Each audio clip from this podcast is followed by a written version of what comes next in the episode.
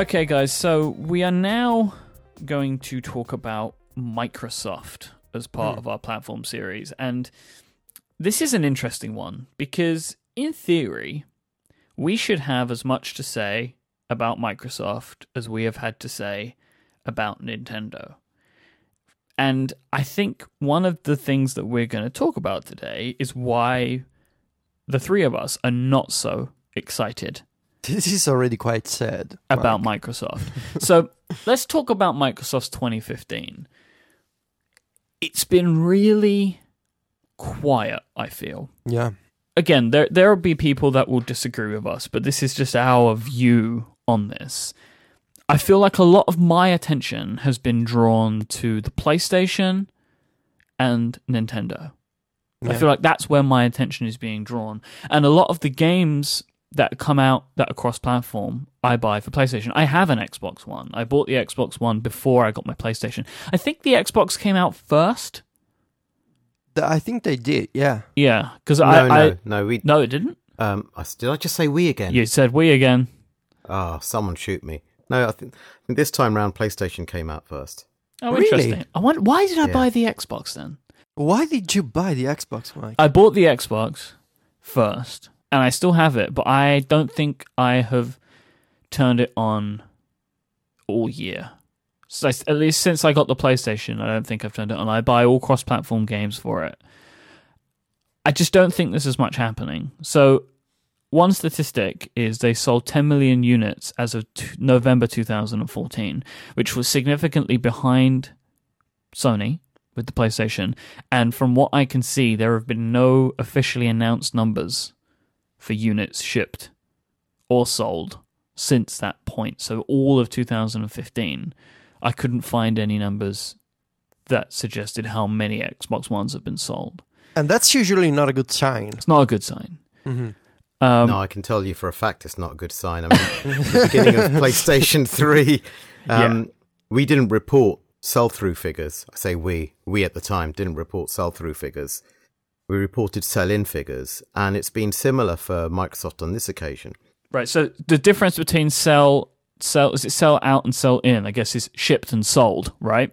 Yeah, it's sell in and sell through. So sell in is the number of units placed into uh, distribution and retail, and sell through are actual units bought by customers.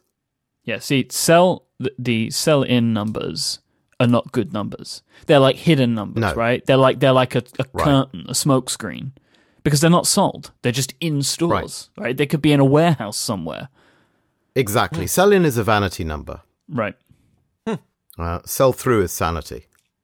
Ha! I like that. I, I just feel like we spent, or at least I spent last year, uh, following the like each month, each couple of months, the numbers from PlayStation, and like obsessing over the news of Nintendo making mobile games. Uh, and Microsoft was somewhere in the, you know, in the rear view mirror, just not making news that much.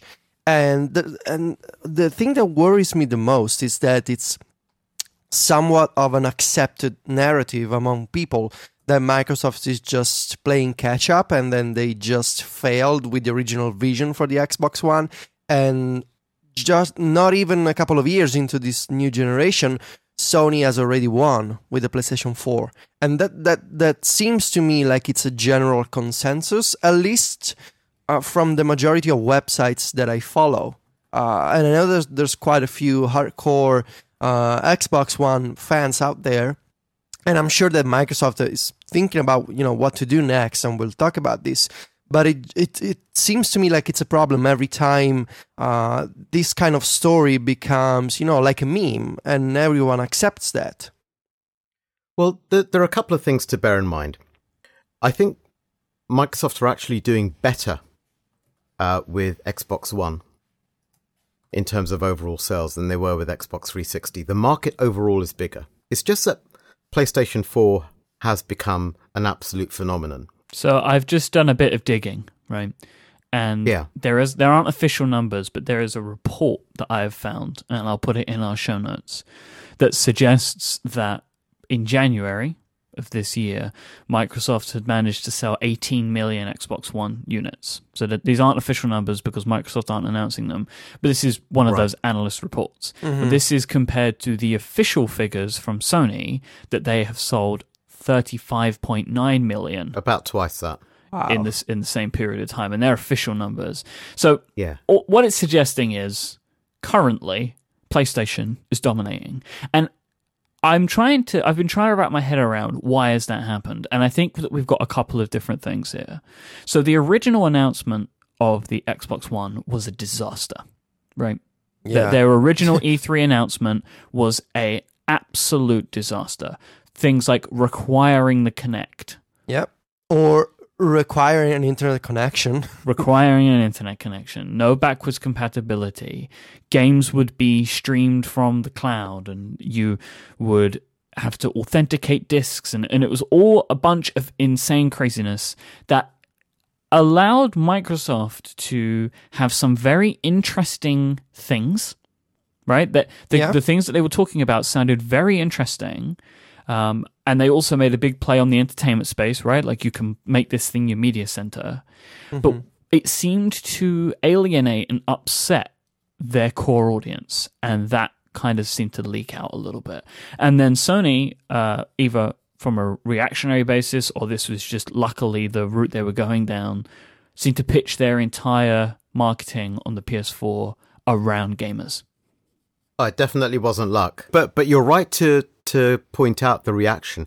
There was I mean I can't say which bit it was, but there was a little bit of reaction. I mean the the E3 presentation had a minor tweak made to it Right. uh, in order to react, which really went down really well. I can't say which bit it was. I think I remember it was the video uh, about here's how you can play a used game on a PS4. Oh yeah, Adam Boyes and Shuhei Yoshida. Yeah. that was a nice touch. There was that, and there was the whole the the whole DRM business. There were lots of things, but the thing is, they had been in the pipeline for a long time. But the video, you're right, was the thing that sealed the deal, and that was done in the wake of the announcement. That's the benefit of not being first, right? Like, Right. you got a couple of days to uh, to react. But that I think that what that did was it really set them off on a bad foot. And then there's been a couple of other little elements here. I think so. When I was looking at this and thinking about this, there haven't been a lot of compelling exclusives on the Xbox One, and uh, it seems like Sony kind of went for the kill by taking away and having the switch of a bunch of platform exclusives, like the Call of Duty maps and like the first play of the maps and exclusive maps and stuff like that in multiplayer. That had always been a Microsoft exclusive, or I had been for many years. But as of 2015, this was a PlayStation exclusive. So there were all these little elements that added uh, have added up, I think, to an underwhelming uh, release of the Xbox One in 2015. Don't get me wrong, 18 million, that's a big number. I mean, especially look at Nintendo. that's a huge number. But it's not 40, right? Which is what PlayStation is probably aiming towards quite soon. There is also a territorial um, split, so that Microsoft are doing a lot better in the US, hmm relatively speaking, um, but they're they're doing really badly in the old PAL territories. That's you know practically everywhere else, else in the world. So it's like Europe and Asia. Yeah, exactly. Why is that, Shahid? A number of reasons. I, I'd say PlayStation has always had, say always from from early days, a really good distribution setup. hmm really excellent local market knowledge, really excellent people placed in those local offices who understand how to run local campaigns and who tailor everything. Part of it is also operations. The the operational side of things was adjusted really heavily. It was a multi-year project that allowed for boxes to be uh, tailor-made and customized. You know, I'm talking about the, the the sleeve on the outside of the PS4 box, depending on promotions and local markets and all of the local campaigns are also very much geared towards those those local regional offices. So in some territories, particularly in Europe, you get PlayStation doing multiples of ten times the sales of Xbox One. I mean, it's just a staggering decimation, almost in the literal sense of the word.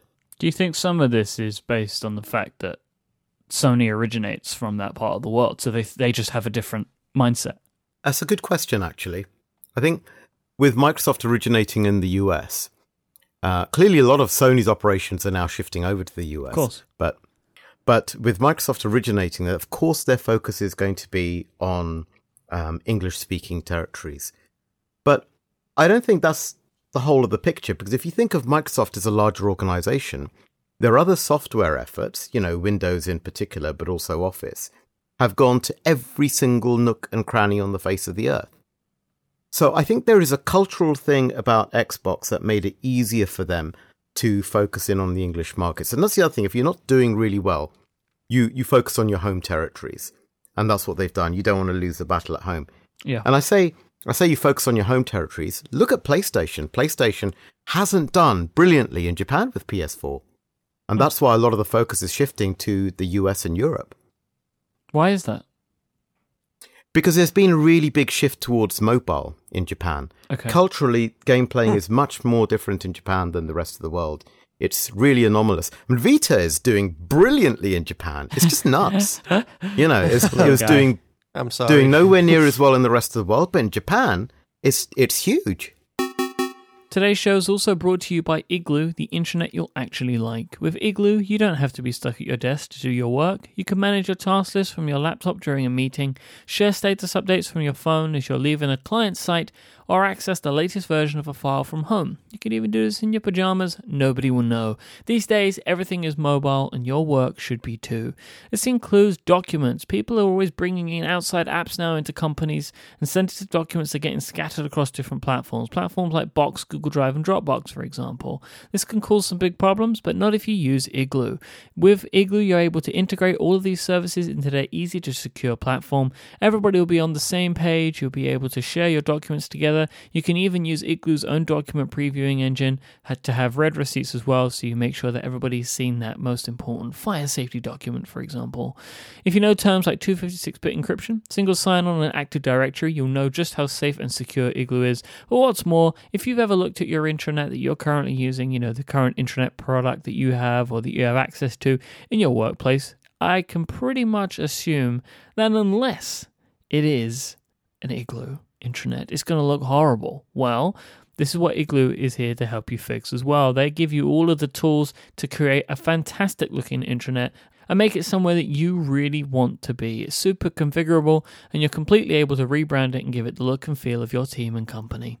It's time to break away from the internet you hate. Go and sign up for Igloo right now and you can try it for free with any team of up to 10 people for as long as you want. Sign up right now at igloosoftware.com slash remaster. Thank you so much to Igloo for their support of this show and Relay FM.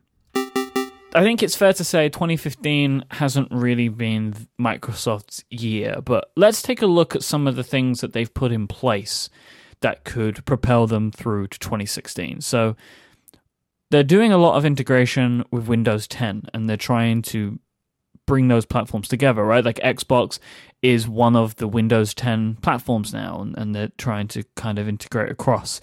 And actually, as we record, I think it's next week, they have an event um, where they're talking about Windows 10 and Xbox One. So there could be some stuff there which is quite interesting.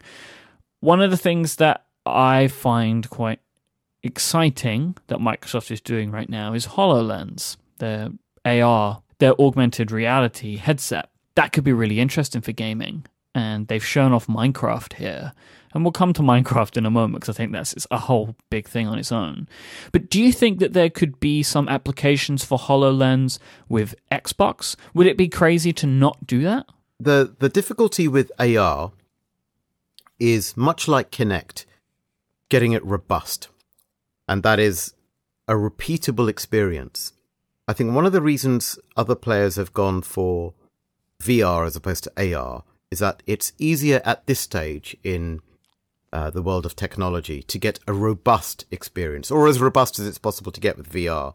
But with AR, it's hard. I guess because it's a little more controllable, right? You- yeah, exactly. With with VR, you're just showing a screen. With AR, you have to combat the environment that the game is being played in. exactly. So I, I assume it's it's probably a lot easier to come up with game concepts for VR than AR. I don't know. I think developers will surprise us and be incredibly creative. Sure. But you're right in terms of the canvas. I mean, the, the canvas that VR offers is is easier to understand because you know it's the whole of your your uh, viewing field. hmm Whereas with AR, it could be anything. You haven't got a clue what's going on in the the player's environment, and you have to make adjustments for just about anything. So you, uh, I, I would say that with some reservations, you're right on that. It's going to be challenging. Some of the Minecraft stuff that they've displayed is is mind blowing, right? Like they they you know how they've shown uh, someone could be playing on a tablet or something like that, and then there's somebody else who's playing with Hololens, and they're kind of like in God mode, and the Minecraft area is being kind of projected onto a table through their HoloLens, and they're able to zoom in and pick up things and destroy stuff and use their hands to manipulate the Minecraft world. That kind of stuff is just incredible, right? And could be part of the reason that they bought Minecraft in the first place. It looks incredible to me, but I also wonder if VR is still more impressive in terms of like overall effect. You put on a helmet and you're like in this crazy new reality. Yeah. Whereas with AR, you're still looking at your kitchen table, even Yeah. if it's got Minecraft on it. It's somewhat less. AR is impressive, VR is immersive, right? Yeah. I guess that's the difference. I like that. because the AR stuff with gaming, I think it's going to be more tricky to to find ways to do that sort of thing. I, I really do Uh, because you, you look at po- that Pokemon Go game, which is an AR game, makes sense because you're doing it out in the world. I don't know how well a game like that would work in your living room, right? There's only so much space that you can use. But talking about Minecraft, this is, I think, still looking at it, Minecraft is Microsoft's ace, right? They have, they own the biggest game in the world. Mhm. This is Yeah. as big as a gaming franchise should be. Do you think that they're missing a trick, Shahid, in not leveraging potentially, say, Minecraft 2, for example? I don't know what they will do, but do you think that it would be interesting if they made Minecraft 2 if it ever comes an Xbox One exclusive or a Microsoft exclusive? It's hard to say because it's done so well everywhere. I think Microsoft exclusive, yes, because it would be, I think it would be short sighted of them to neglect their enormous PC audience for Minecraft. Yep. Because that's really its home, you know? Yeah. Um, and, and there are some real issues with the current Minecraft that make it very hard to deliver the full Minecraft experience on a console. You know, there are just memory restrictions and speed restrictions, and if you want to get the max out of it, you really need to be running it on a decent PC, and and then you can just go on and on. And I would suspect there would be a significant amount of re-engineering to get a Minecraft 2 going. And if they get that right, they could make sure that it was excellent on, on Xbox One as well. But, you know, I'd be surprised if they didn't do it for other platforms too. Because I think Minecraft is bigger for them than than Xbox. Potentially Minecraft is bigger than Xbox. I know that sounds insane, and I'm kind of questioning my sanity to say that. No way. That is that feels like a categorical fact to me. Mm, Like Min- Minecraft is the biggest thing in gaming. You yeah. know, no matter how much any of us play it, which I think is just a little bit here and there, I see my cousins every few weeks. Every time I see them, they're still playing it, and they've been playing it for years. Minecraft is Minecraft is now bigger than gaming, right? Like it is. It's it is a thing that exists in the world. It is Yeah. a phenomenon. It's a phenomenon unlike any that we've seen since like Mario, right? Like it is Yeah. massive. It's just massive. I Because it's feel like I it's bigger than Mario. It is now. Yeah, it's it's Yeah. bigger than anything. It is the biggest Yeah, thing in video yeah. gaming. Yeah. There's a comparison to be made, maybe, about the possibility of Minecraft 2 being on Windows only platforms and Kanye West keeping his new album a Tidal exclusive. It will just upset people. Yeah. Yeah. Exactly. Because everybody that has an iPhone or an iPad will want Minecraft. You know, th- it's huge on the App Store. th- that game is in the top five paid always. yes. Always. Like I'm Yes. opening my phone right now. Let's take a look at where it is. Uh, Let's see on the two. US App Store. Number But two in the UK. You're on the UK App Store. Mhm. Let's see in the US. Um, top paid, number two, Minecraft. always, right? So it's the biggest. It's, it's as big as a game could be, and yeah, I think that if they did just make Minecraft two, because you know, assuming that that will come at some point, uh, um, a Microsoft exclusive, it would definitely increase sales of all of their platforms by an amount. Right? It might be a small amount, but what it would do is really upset a lot of people. Yeah. I cannot even imagine. What a great way to sell Windows tablets, right? Are there even Windows tablets? I mean, the I Surface. guess so. I yeah. guess, yeah. Yeah, and yeah, other people do make them. What's interesting to me is the possibility for f- future companies to sort of copy the Minecraft uh, idea. Uh, and sort of the, the, the risk of Minecraft becoming a, a genre uh, that others company can build on top of. And I'm thinking of you know Lego games, the new Dragon Quest, uh, what's the name, Builders, uh, Mario Maker, even to an extent. Yeah, Uh, Terraria. Um, there, uh, all ga- all big games now have crafting elements to them. mhm. Like I- I'm playing uh, Assassin's Creed right now. It was a gift for Christmas because it's based in London. So I've been playing that, and it has crafting elements in it, and it wouldn't have that. I'm sure without Minecraft. the Yeah. The idea is just you collect resources and turn them into things. That has become a prevalent thing in games now because of Minecraft. I think there's potential that it might pull some people away, but I think if something is created and will always be referred to as Minecraft like, I don't think that's bad for the franchise. Because it makes it a thing. Yeah, it's there's you're right. Minecraft is a phenomenon, and as you said earlier, the rest of video games sits outside of Minecraft. It has transcended gaming. It has become um, a part of the fabric of kids' lives. There, are, there's an entire generation of kids who have been introduced to video games and have introduced their parents to video games through Minecraft and nothing Yeah. else. There are kids who are obsessed with this for hours and hours and hours every day um, in a way that I've never seen for any other video game. And here's here's the thing that I like about it. It's not the, the, the dominant mode of play is not violence. Yeah. You know, that's not that's not the dominant mode of play. It's essentially creative. And I think that makes it extraordinarily powerful and it's why it's been able to gain such a foothold because parents are okay with it. And I guess, you know, the, the violence in Minecraft is usually defensive rather than aggressive. Right. And it's so not realistic in any way. Yeah. Right. Exactly. Exactly. Stylized. No blood. And it, you're not hurting other humans. It's monsters. Here's the other thing, Mike. I mean, you've noticed, guys, both of you, I'm sure, have noticed Microsoft are doing stuff for iOS now. So they did this selfie thing. Do you remember that? Yep. Yeah. Yeah. Um, and I saw some other thing by Microsoft just yesterday. I forget what it is by Microsoft Garage or something. They've released Yeah. games onto the App Yeah. Store as well. So that's that for me is evidence of the new Microsoft uh, under Nadella. They're being a lot more inclusive. They're embracing mobile a lot more, heavily invested in cloud. I'd be surprised if they restricted Minecraft. Really, what it boils down to is does the strategic benefit of making Minecraft and its sequels exclusive outweigh any potential financial benefit?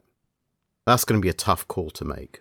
I don't think, personally, I don't think they're going to do it um, because I think it would be, you know, you can quite easily do the math and see that the amount of consoles that you would sell would not be more than the money that you would make from just software sales.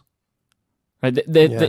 I just cannot imagine a world where they would sell enough Xbox or PCs because of Minecraft going exclusive, then they would sell copies of the game on every other platform that has a computer chip in it. Right? Like Minecraft runs on the Raspberry Pi. Like it's everywhere. Right? Like it is everywhere.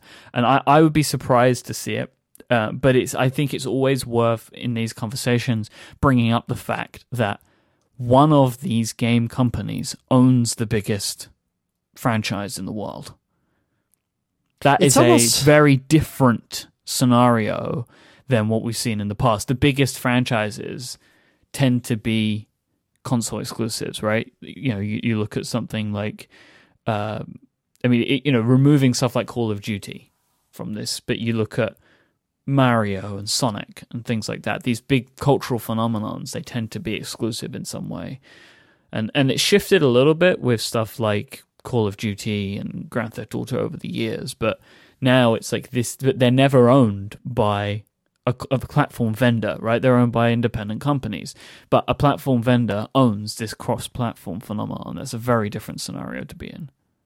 It's almost like a like like a problem in a way. You have a company that's struggling to sell their dedicated console but they also they also have their biggest game franchise in the world right now. Yeah. So what do you do? There's like a pressure uh, because yeah. I, I can imagine internally they want to promote the Xbox One, but they also don't want to lose any goodwill or sales with Minecraft. So I can imagine the power struggle between the Xbox teams wanting to push Xbox and maybe to push for more exclusive uh, type of titles and the upper management wanting to do cloud services and to be available on as many pla- platforms as possible. Uh, uh, it's it's a trick. It's a tricky problem. Today's episode is brought to you by Squarespace. Start building your own website today at squarespace.com and use the offer code INSERTCOIN at checkout to get 10% off. Squarespace. Build it beautiful.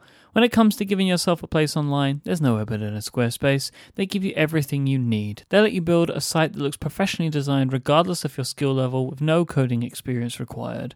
They have intuitive and easy to use tools so you can make your site look and feel exactly how you want. They're trusted by millions of people all around the world because of their state of the art technology that they use to ensure security and stability and to keep your site looking fresh and lovely and updated. They have great templates that you can pick from. They have 24 7 support 后，they have a commerce platform so you can sell physical or digital goods. Anybody can add a store to their Squarespace site. Their cover page functionality, rock solid fast hosting, their dev platform. They give you a free domain name if you sign up for a year. This is so much awesome stuff at Squarespace. Their plans start at just $8 a month. But what's more, you can sign up for a free trial today with no credit card required and start building your own website straight away by going to squarespace.com. And when you decide to sign up, make sure that you use the offer code insert coin, all one word, to get 10% off your first purchase and show your support for Remaster.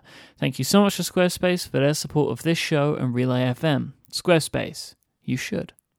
Let's talk about what's coming. So, I took a look at what exclusives are coming to the Xbox One in 2016 because I th- figure that's the more interesting thing. That's what sells the system, right? If Grand Theft Auto, Call of Duty, Assassin's Creed, they don't sell Xboxes specifically, right? But platform exclusives do. Mm-hmm. The biggest one, which comes out in a, a month or so, is Quantum Break. So this is a game that they've been pimping quite a lot. I'm still trying to get my head around what Quantum Quantum Break is. It seems like a mixture between a game and a TV series, and there's like the ability to stop time. I'm a little bit confused about it. Every time I see a demo of this game or every time I see it in a presentation, I am intrigued by it and, and I am going to buy and play this game, but I feel like I don't fully understand it. Yeah, it's almost like one of those mixes of a movie and an action game. Yeah. I really don't know what's going on. The problem here is that uh, uh, basically a lot of Xbox One users uh, revolted last week uh, because Microsoft announced it, uh, the game is also coming to PC. And a lot of people were really upset. And they've been tweeting to Microsoft executives on, on I mean on Twitter of course. And I saw a lot of people just saying oh I cancelled my pre-order of Quantum Break because it's no longer an exclusive uh, on Xbox One. And I saw and I saw Phil Spencer tweeting back at people saying well you cancelled your pre-order for a game that you want just because it's also coming to PC and I feel like that's ridiculous, right? Because if you want to play a game, it doesn't matter when it's coming out. But from a from an um, maybe a, a, psychological and anthropological point of view, there's a, a, point to be made about these Xbox One users uh, pining for an exclusive, and which is no longer an exclusive because it's also coming to PC, and they are upset and they are tweeting nasty stuff to Microsoft people. Uh, I, I, don't know, Shade. Have you ever been into this situation oh, God, yeah. of users users being upset? Uh, I I have been been itching to jump in on this so bad. so tell me. Because you, you have to remember, it wasn't my job to save Vita, um, but people got that impression from the outside. My my job was to bring games to Vita um, through the only way possible, uh, which was working very closely with the independent development community. But because of the profile that I had around Vita specifically, and eventually PS4, but to begin with Vita, I got um, I got credit when things went right for Vita, whether I had anything to do with it or not. And of course, I got the brickbats when things didn't go right. So, for example, when Tearaway was announced as Tearaway Unfolded for PS4, the amount of grief I got for that. I mean, you, ha- you have to set your own feelings aside and understand that from a fan's perspective, I was the representative of PlayStation as regards Vita. So it didn't matter that I had nothing to do with Worldwide Studios. What they saw it at was, was a complete betrayal of a system in trouble. It's a hugely tribal thing. So I can imagine the mindset of Xbox One owners thinking, you know what? We bought into this thing. We are the true fans and guardians of this thing. We invested money. We're championing it. We love it. We play it. So, so don't screw us over is basically their mindset. And the way they see betrayal is it is literally like like an infidelity. You're what? You're you're cheating on us with that platform as well?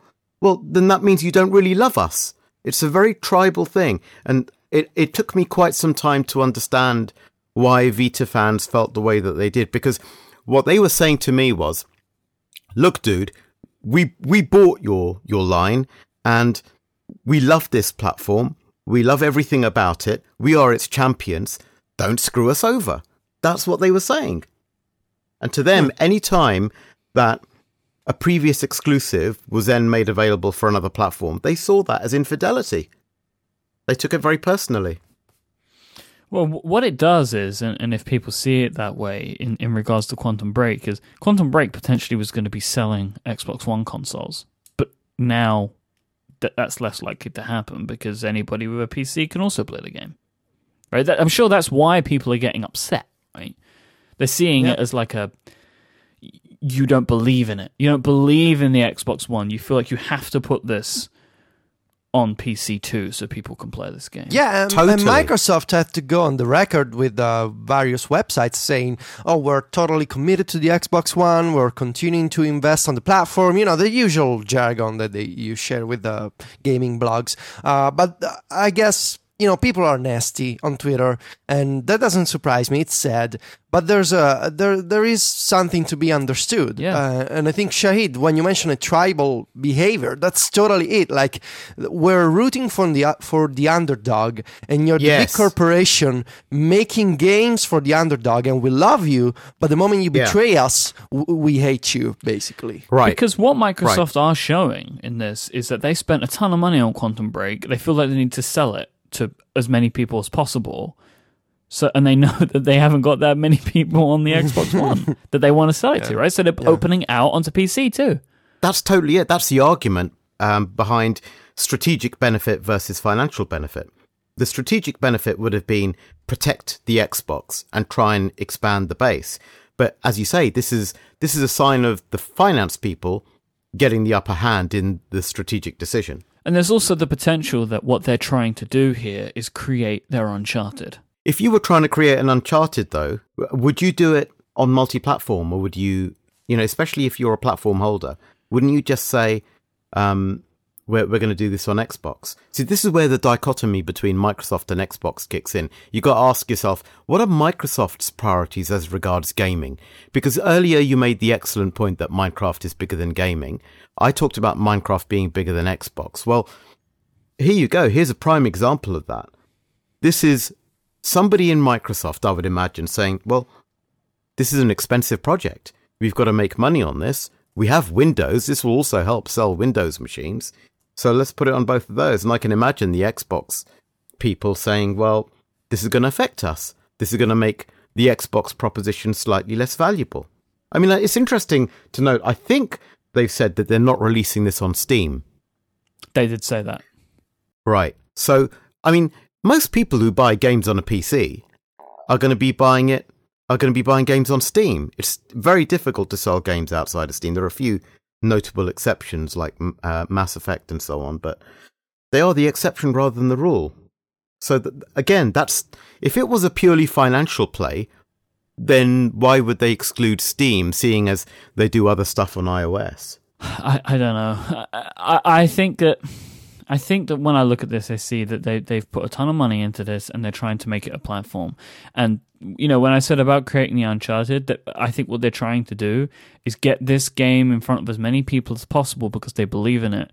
Create a franchise which is exciting to people, and then Quantum Break Two becomes console exclusive. But at the first instance, they need to try and build some support around the franchise, and then they can move on from there.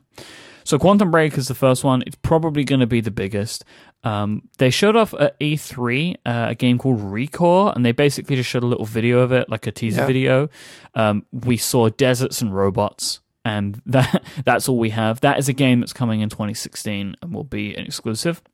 Yeah, and that's the game that uh, that's appealing to Metroid Prime fans out there. Uh, it's really based on the on the in- theory on on the core idea behind uh, Metroid, and I feel like there's some people from the original Metroid Prime team working on it.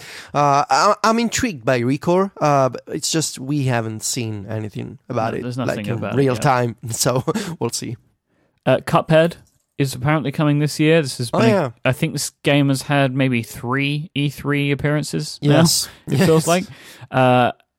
I mean, I can't wait for that game. It's going to be great, but it's not going to sell Xbox Ones. No. That that will be a really great game to the people that have it. Um, City Skylines is going to be appearing on Xbox One. Are you, either of you familiar with City No. Skylines? That's on Steam, isn't it? It's on Steam right now. It's a PC game. It is the spiritual successor to SimCity. Hmm. Oh, okay. and it's become very big um, on on Steam, and it's going to be an Xbox exclusive. This is a big deal, I think. This, is, this is that's going to be a big one. Um, Tacoma, which is from Oh, the yeah. makers of Gone Home. Yes. Um, I don't really know a lot about this game, but it's got a lot of uh, credibility. Right, Gone Home was a big indie success. That's going to be appearing. That hurt as um uh, as someone at PlayStation losing that one to Microsoft hurt. I Oh, can, I interesting. can say that. Oh. Okay, so that that's definitely there you go. That's one to watch out for now then.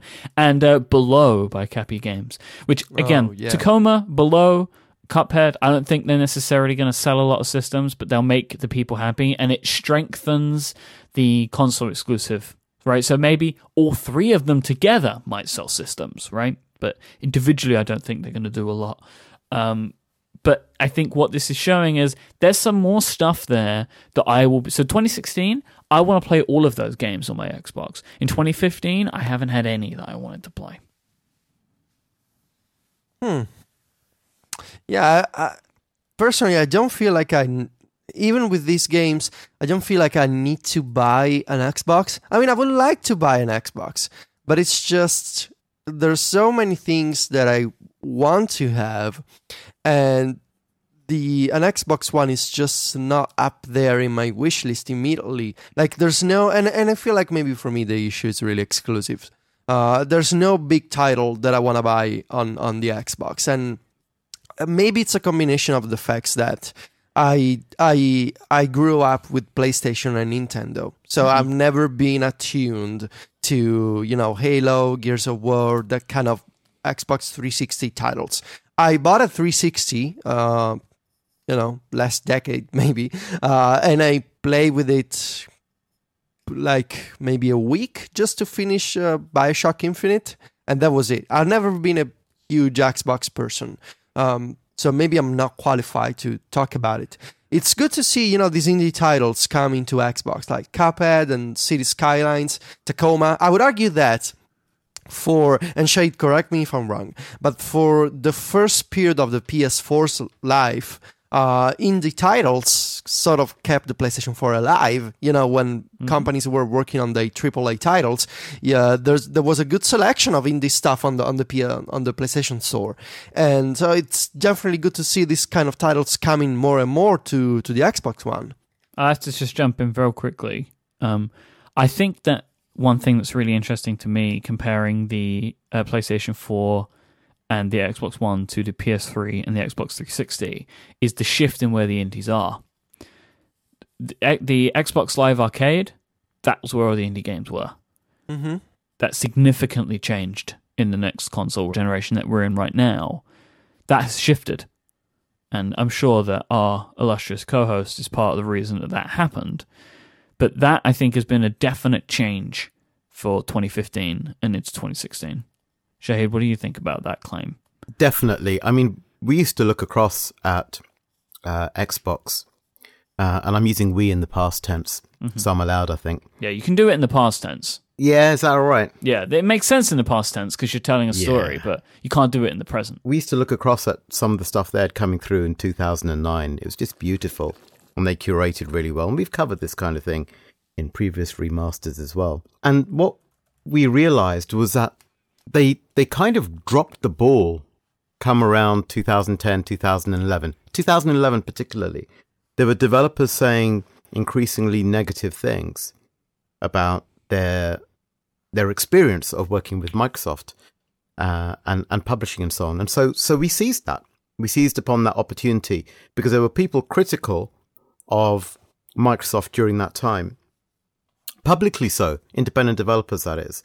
And I would reach out to these people because you know there, but for the grace of God, go us. Because the reason they were attacking Microsoft is because Microsoft were in the dominant position as regards console relationships with independent developers. We just weren't even in the game at the time. So I wasn't going to these people saying, ha ha, you know, Microsoft are rubbish, we'll help. It was a case of, well, consoles for a while now have not been the best place for independent developers. So the, the approach was one of humility. What can we do to make things better? And it took a long time. It took years to get this right. It took about, I think, two years before we got this right. And it started on Vita and then went to PS4. But I do think there is a correlation between the amount of vibrant content that you have on a platform, not across the board, doesn't include AAA, but vibrant content that makes the scene of the console alive and its success in the marketplace. And I don't think it's a complete coincidence.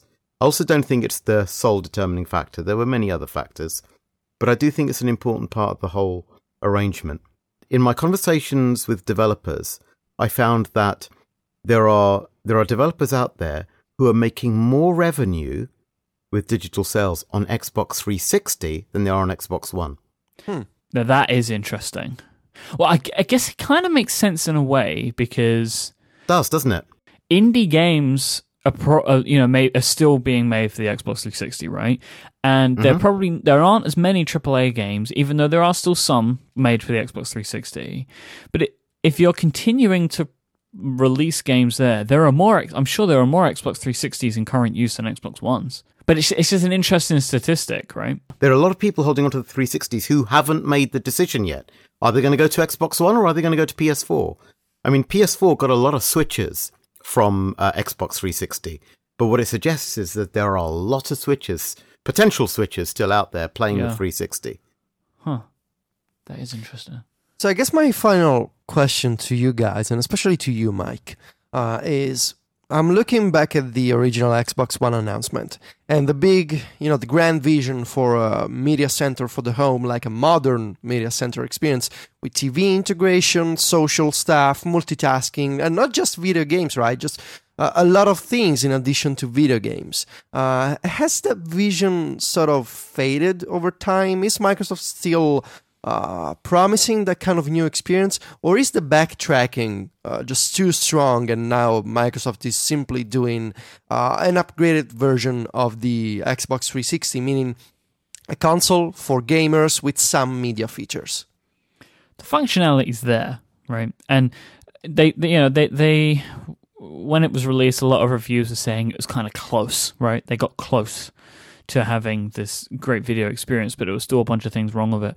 One of the big things is the voice commands. Voice activation, voice commands are just not good enough, right? A- on anything. Um, they they don't work as often as pressing a button does. Buttons never go wrong. Voice commands do go wrong. Um, I've never had an interest of running uh, any kind of TV through my Xbox. I don't have a cable service, right? Um, and and I don't know how many people really want to do that. Like, why do you want your games console to become your TV Mhm. box. One of the interesting things, right, and they see this, and I can see why people would want to do this. Maybe watch a football game and play a video game at the same time, right? You know, especially something like American football where it's quite stop start. I can see why that works. You know, you can have like a game, maybe like three snapped to the side, right? I get all of that, like the multitasking, the watching TV, the playing video games at the same time. But I don't know if that's something that enough people want to do that it makes these features extremely compelling. Having apps like Netflix, Amazon Prime is good, but everything has those apps. I- don't think any any of the media center stuff that Microsoft attempted to do is gonna end up working any better for them than the Windows Media Center did. I just don't see it. I, I don't know why that people would necessarily want that. I mean, all you're doing is consolidating boxes, but you kind of a lot of the time end up in a scenario where you have one box that doesn't do as good a job as the two boxes did.